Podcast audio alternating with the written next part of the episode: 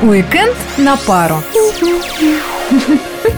Всем привет! Это программа «Уикенд на пару» и мы ее ведущие Вадим Цветков. И Алина Толкачева. И если вы слышите наши голоса, то это может означать только одно. Сегодня пятница. Самый прекрасный, самый лучший день, по крайней мере, у нас на радио точно.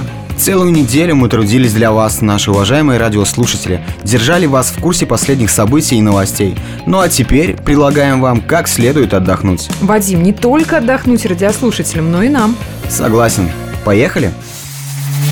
Тех, кто любит поклубиться, Iron Club приглашает в пятницу на World Egg Day. Праздник всех любителей яиц, омлетов, запеканок и глазу нет. Ням-ням.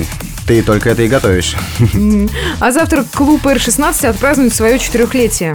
А вот в легендарном Тирклабе, если кто не в курсе, он уже открылся после ремонта.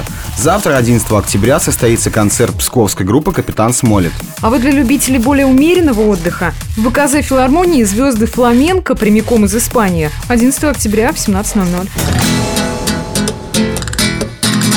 Любителям живописи напоминаю, что в Государственном музее-заповеднике Изборск экспонируется выставка петербургского живописца и поэта Вячеслава Забелина. И если вы там еще не побывали, то поспешите. Сегодня последний день. Ну а для киноманов псковские кинотеатры приготовили кое-что интересненькое. Вот мы, например, собираемся на Дракулу. Все об истории происхождения Дракулы Влада Цепиша. Да-да, прям вампиробиография. Ну а если Дракула вас уже не пугает, то особо стойких прошу к просмотру фильма «Бивень». Бррр. Ну, давай хватит об ужасном, а то сейчас всех распугаем. Лучше давай на новый фильм Никиты Михалкова «Солнечный удар» по Бунину.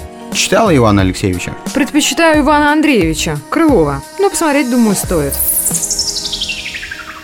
А вообще-то я бы лучше развеялась и куда-нибудь съездила. Ну, например, в деревню Елизарова. А там-то что мы забыли? Как что, Вадим, стыдно. Спас Елизаровский монастырь. Здесь можно увидеть собор трех святителей, братский корпус 1904 года и знаменитую псковскую святыню, икону Спас Вседержитель, 14 век. Согласен. И вообще нужно сделать это традицией. Ну, например, по воскресеньям выбираться по таким историческим местам. Тем более, что на Псковщине их более чем достаточно.